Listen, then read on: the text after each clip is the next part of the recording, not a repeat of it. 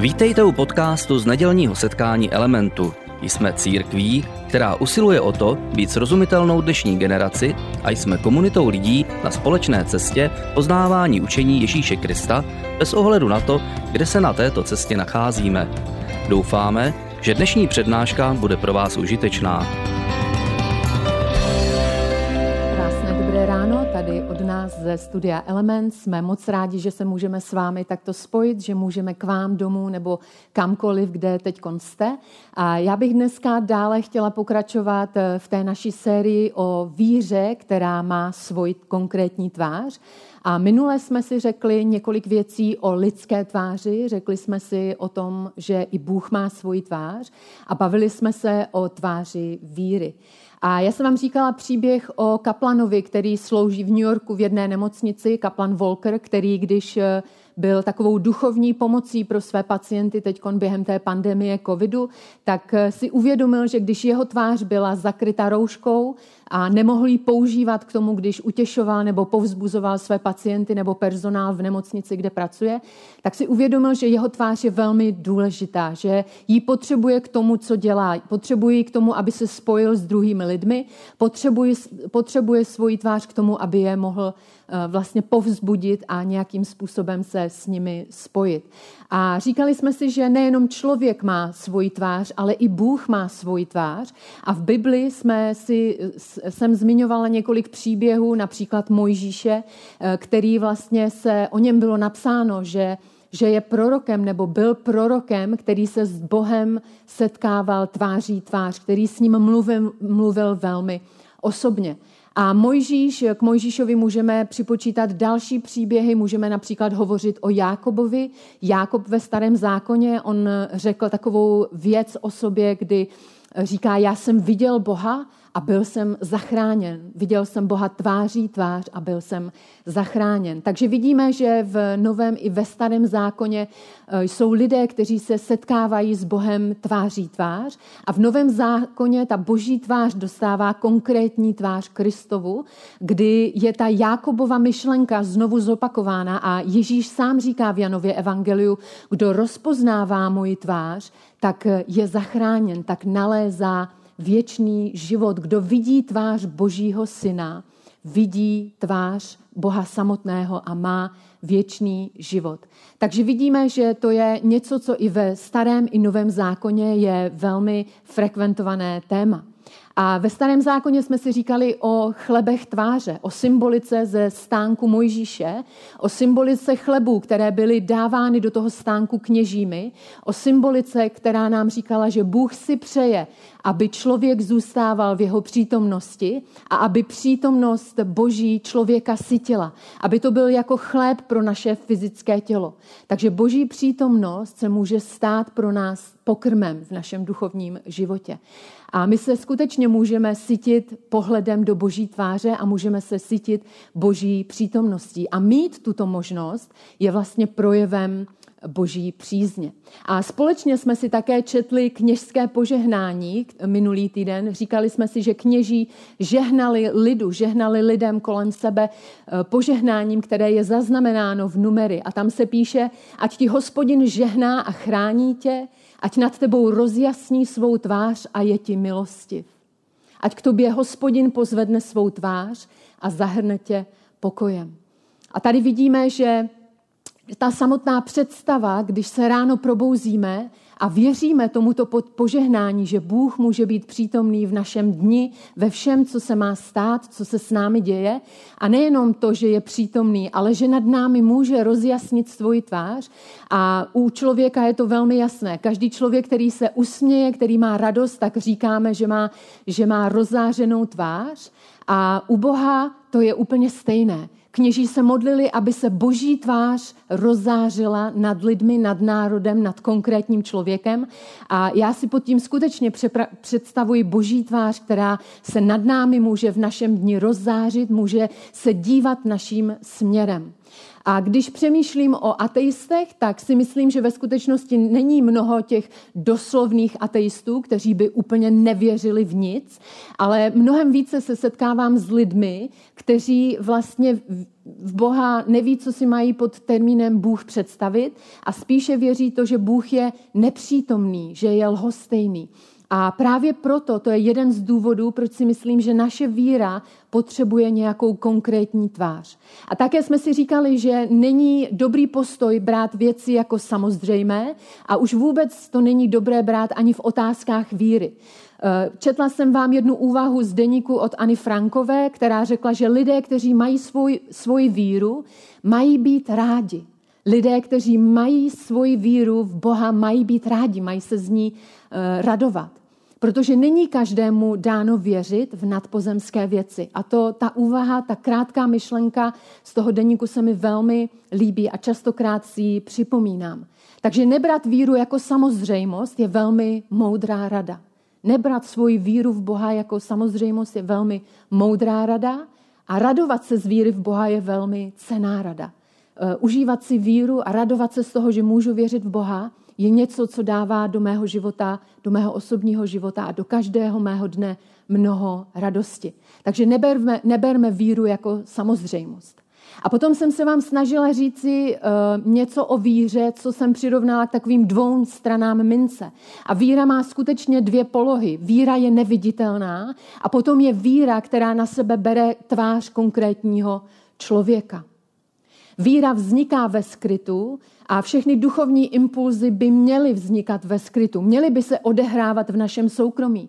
Ježíš v Evangelium o to, to vlastně doporučuje každému, kdo ho následuje a říká, je dobré, aby vaše víra vznikala ve skrytu. Je dobré, aby vaše modlitba byla ve skrytu. A každý si pamatuje, pokud jsme četli Evangelia, jeho slova, kdy nám doporučuje a říká, když se modlíš, vejdi do svého pokojíku, zavři za sebou dveře, zůstaň skryt tomuhle tomu světu, zůstaň skryt před druhými lidmi a modli se ke svému otci, který ve skrytu vidí a odplatí ti veřejně. Takže je to doporučení Ježíše.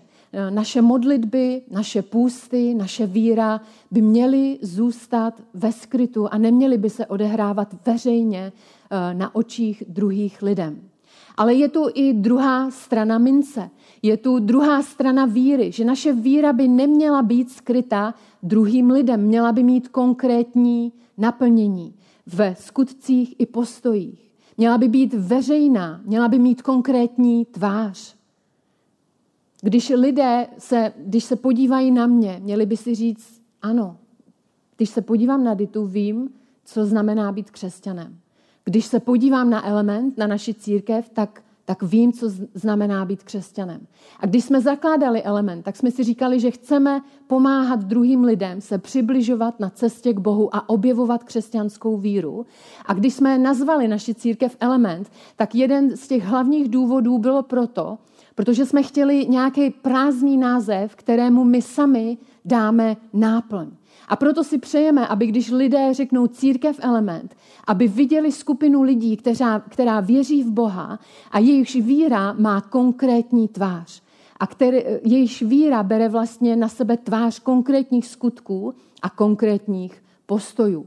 A to je dobrá zpráva, ale může to být i špatná zpráva. Dobrá zpráva je v tom, že pokud lidé uvidí naši skrytou víru na našich skutcích a postojích, tak nám to pomůže v našich konverzacích o Bohu. Špatná zpráva je, že pokud žijeme v nějakém rozporu se svojí vírou, tak nám to moc nepomáhá. A to, to hlavní poselství toho dnešního mého zamyšlení je skutečně víra, která je živá, která je podepřená skutkem. A Jakub v Novém zákoně říká, že víra bez skutků je mrtvá a nelze s ní nijak počítat. A to nechceme. My nechceme, aby lidé nepočítali vůbec naší vírou. Takže to je něco, co je vlastně to hlavní poselství víry, která má konkrétní tvář. A dneska jsem si pro vás připravila nový příběh, příběh Bohdana Pomahače, je to lékař, chirurg z Bostonu, je to vlastně Čech, který který je v současné době ve Spojených státech. A je to lékař, který se zabývá hlavně transplantacemi. A je to člověk, který se pokusil druhým lidem vrátit ruce, eh, má za sebou úspěšné operace, kdy lidem vrátil jejich končetiny po úrazu, například ruce, a ti lidé mohli znova hrát na klavír. Eh, také se snaží o transplantace nohou, eh, snaží se no, konkrétně nohy vrátit lidem skrze dárce, mrtvé dárce a posouvá skutečně ty hranice medicíny dopředu. Ale tím, čím je nejvíce známý, jsou transplantace obličeje. A ten jeho příběh si můžete přečíst v mnoha reportážích, můžete si vyhledat online mnoho, mnoho vlastně zdrojů o něm. Eh, ale já jsem ten hlavní příběh z dneška vzala z knihy, která se jmenuje Rozpojené státy a napsal český novinář Martin Řezníček. A on tam zmiňuje konkrétní příběh jedné ženy, která se jmenuje Carmen. A Carmen byla napadena svým manželem, eh, byla tak brutálně zlámána, že došlo k mnohačetným zlomeninám v jejich obličeji a když, když prostě byla částečně v bezvědomí a částečně se snažila prostě dostat při tom napadení eh, od toho, od toho útočníka, kterým byl z eh, hodou okolností její manžel, tak nakonec vlastně jí, jí ten útočník polil průmyslovým louhem a její kůže byla na obličeji a na jejich ramenou a na jejím těle vlastně byla popálená tím průmyslovým průmyslovým eh, louhem. A je to skutečně zlo, je to příběh o zlu v té nejčistší podobě, je to skutečně životní tragédie. A když jsem četla vlastně o Carmen, tak jsem si eh, uvědomila, že v určitém, v určitém eh, momentě ona potkala právě Bohdana Pomahače. A ona byla převezena do nemocnice eh, v, v tom městě, kde bydlela a tam se jí snažili pomoct. Prodělala asi 38 operací, eh, potom měla dalších zhruba 17 operací, které byly velmi nutné pro to, aby vůbec mohla přežít a dlouhodobě byla uvedena do do umělého spánku. A lékaři se potom snažili zachránit co nejvíc ten její obličej a snažili se zachránit i zbytky toho jejího jejího zraku. A někdy tady se ona potkala s, s lékařem, s Bohdanem Pomahačem. A když, když se dívám na ten její příběh, tak vlastně vidím, že Bohdan Pomahač se pro ní stal někým, kdo, kdo jí pomohl vrátit její tvář. A když jsem četla ten příběh, tak jsem najednou jsem se propadla zpátky do Bible a ke své víře a všimla jsem si jedné věci, že i Bůh je takovým pomahačem. Že i Bůh je takovým pomahačem, že lidem vrací křesťanskou tvář. Že i křesťan může být v uvozovkách takovým pomahačem. Že v té křesťanské službě blížním se stáváme lidmi, kteří v přeneseném slova smyslu vrací druhým lidem jejich tvář a pracují na, to, na obnově božího obrazu v konkrétní potřebě, v konkrétním člověku. Takže my vidíme u Bohdana Pomáhače ten zázrak medicíny, kdy on vracel lidem tu fyzickou tvář po nějakém tragické události nebo po nějakém úrazu. Ale když se dívám na křesťanskou službu, tak vidím, že častokrát je Bůh právě ten pomahač, který člověku vrací jeho důstojnost a lidskou tvář. A také křesťan se stává pomahačem, který vrací lidskou tvář. A Bohdan pomahač vrací fyzickou tvář a Bůh může vracet ten boží obraz, který je někdy ztracený skrze naše jednání. A v Bibli vidíme, kdybych použila ten příměr, tak vidíme, že hřích může být taková žiravina, která rozleptává tu lidskou tvář.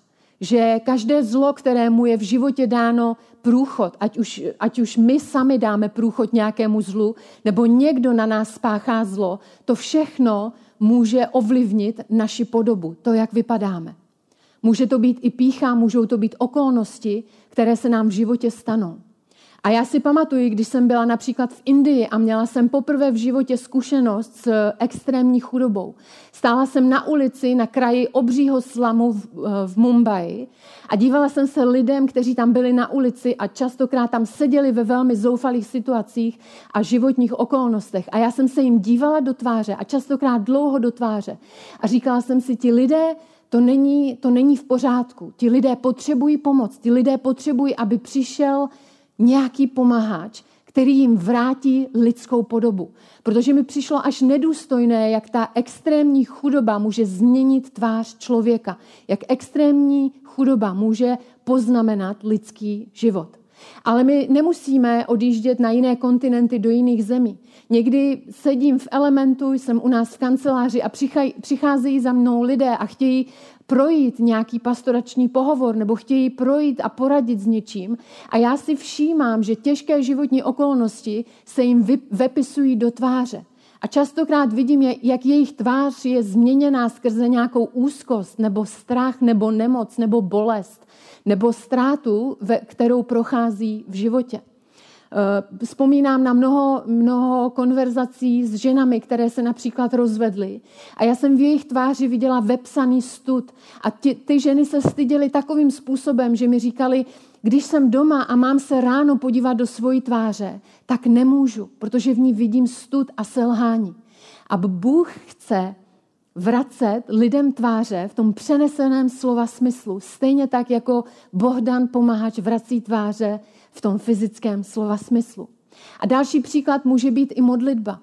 Někdy se modlím za konkrétní lidi ve svém okolí a říkám si, bože, ti lidé potřebují obnovit svoji tvář, ty potřebují obnovit něco ve svém životě. A když se modlíme, tak vlastně dáváme Bohu prostor, aby mohl přijít jako pomahač do jejich života a změnit jejich tvář a rozjasnit jejich tvář a změnit jejich úděl a, a jejich situaci. A křesťanská služba skutečně jde hlouběji. My pomáháme lidem prakticky, my se snažíme lidi uchopovat v těch situacích, ve kterých se nacházejí. Ale myslím si, že bychom neměli nikdy zapomínat na to, že křesťanská služba jde mnohem dále, mnohem dále. A když pomáhám druhým lidem, ať už jakkoliv, tak si vždycky říkám, ano, to, to, je, to může jít mnohem, mnohem hlouběji. A vždycky přemýšlím nad Bohem, že on, on je ten první pomáhač, který chce druhým lidem vracet jejich šťastnou tvář. A nedávno jsem četla žálm 10 a v tom žálmu je takový zvláštní seznam.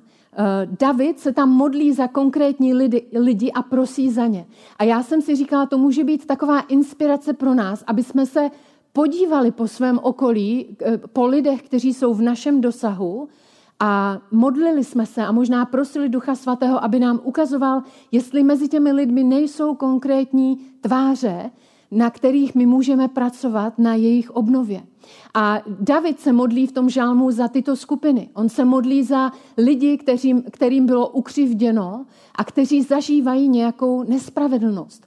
Možná můžeš přemýšlet ve svém okolí o lidech, kteří skutečně žijí v nějaké křivdě a kterým bylo neprávem ublíženo.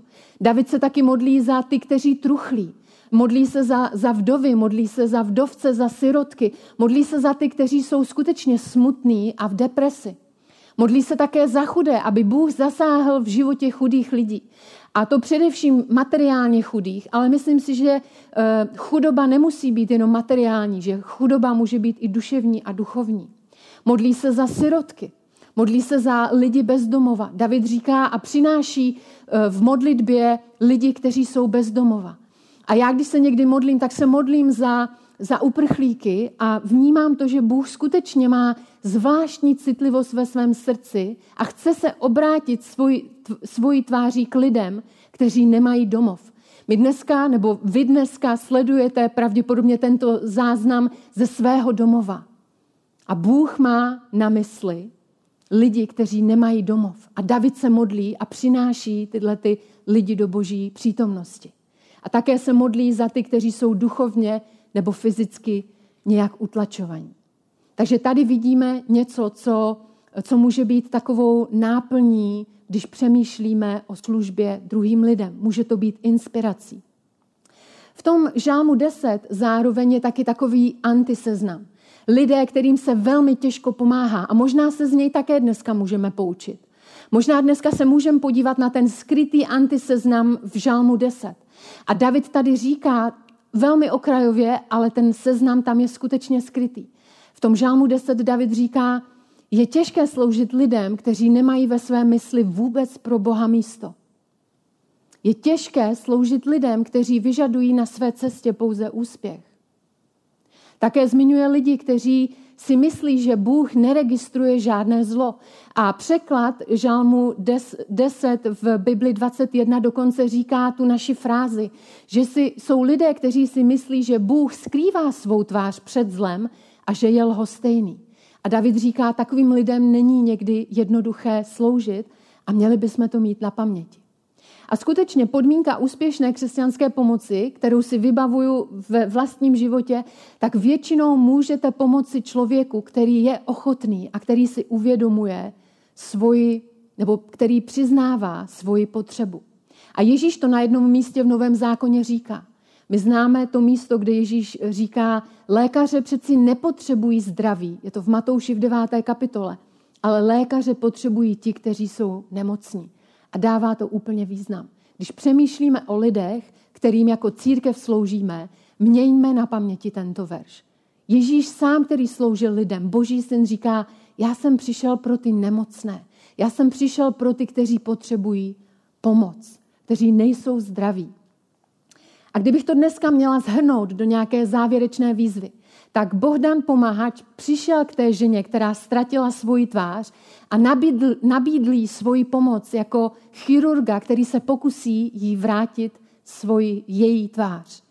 A když, když Martin Řezníček hovořil s Carmen, tak se jí zeptal, víš, Carmen, jak se pomáhač, vlastně co znamená slovo pomáhač v češtině? A ona samozřejmě jako američanka neměla žádné potuchy o tom, co pomáhač znamená.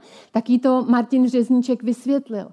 A řekl jí vlastně, k tobě do tvého života přišel muž, chirurg, plastický chirurg, který v překladu se vlastně jmenuje ten, který pomáhá. A ona se, ona se usmála a říkala, to je skutečně paradox. A já bych si přála, aby, aby jsme, když se lidé podívají na křesťany, aby se jim okamžitě vlastně vybavila stejná věta. Křesťan je člověk, který pomáhá. A nebo křesťan je člověk, který věří v Boha, který pomáhá. Který věří v Boha, který není lhostejný. A to je smyslem a to je vlastně tou hnací sílou křesťanské služby. A když se ještě zamyslím chvilku nad Carmen, tak eh, ten její příběh má mnoho podob a mnoho takových niancí, které jsou velmi zajímavé a můžete si je vyhledat. Ale jedna, jeden takový zajímavý moment je, když se setká Carmen s dcerou ženy, která jí posmrtně darovala svůj obličej. A ta, ta dcera vlastně v Carmen uvidí svoji matku. Je to velmi silné a tyhle ty dvě ženy se stanou přítelkyně. Carmen a dcera té, té mrtvé dárkyně se stanou přítelkyně. A samozřejmě ta dcera pláče a je to velmi emocionální moment pro ní, protože si uvědomuje, že v Carmen, v tom novém obličeji, v tom transplantovaném obličeji, znova uviděla oživlou svoji matku, kterou už nemá, kterou ztratila. A skutečně je to, je to úžasný příběh a, a je to něco, co je plné naděje. Ale já jsem si vzpomněla na několik momentů, kdy já jsem sloužila druhým lidem a najednou jsem neviděla jejich obličej, ale viděla jsem v nich Krista. A myslím si, že to je další rozměr křesťanské služby a další rozměr naší víry. Někdy je potřeba, aby jsme v druhých lidech okolo sebe viděli tvář Krista, který tady už s námi dnes není na zemi, je tady skrze Ducha Svatého, ale je, je možné ho uvidět skrze službu druhým lidem, kteří trpí a kterým se snažíme pomoci zpátky do života. A Ježíš to říká v jednom podobenství a říká, co, když jste mi dali napít, nebo když jste dali napít tomu nejmenšímu, tak jste vlastně podávali tu sklenici vody mě. A myslím si, že to je nádherný moment, který si můžeme také uvědomovat v službě druhým lidem. A my zakončíme ještě písní a zakončíme modlitbou, ale chtěla bych říci, že je skutečně důležité, abychom dali svoji víře konkrétní tvář. A naše víra nám říká, že není čas na to, abychom byli lhostejní. Ani v dnešní době, ani v dnešním dni, ani v tom týdnu, který je před námi, není doba na to, abychom byli lhostejní. A moje přání je, aby jsme skutečně pomáhali druhým lidem v tom plném slova smyslu křesťanské pomoci, kdy si uvědomujeme, že Bůh je Bohem je, který je přítomný, který se zajímá, který pomáhá a že i křesťan může být člověkem, který je přítomný a který pomáhá.